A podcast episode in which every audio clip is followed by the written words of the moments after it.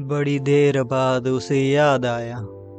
कोई साथी वो पीछे छोड़ आया और नज़र भी उसको तब आया जब अकेला उसने खुद को पाया। लगाई थी आवाज़ कितनी उनको, पर अपनी ही बेहोशी में गुम थे वो तो।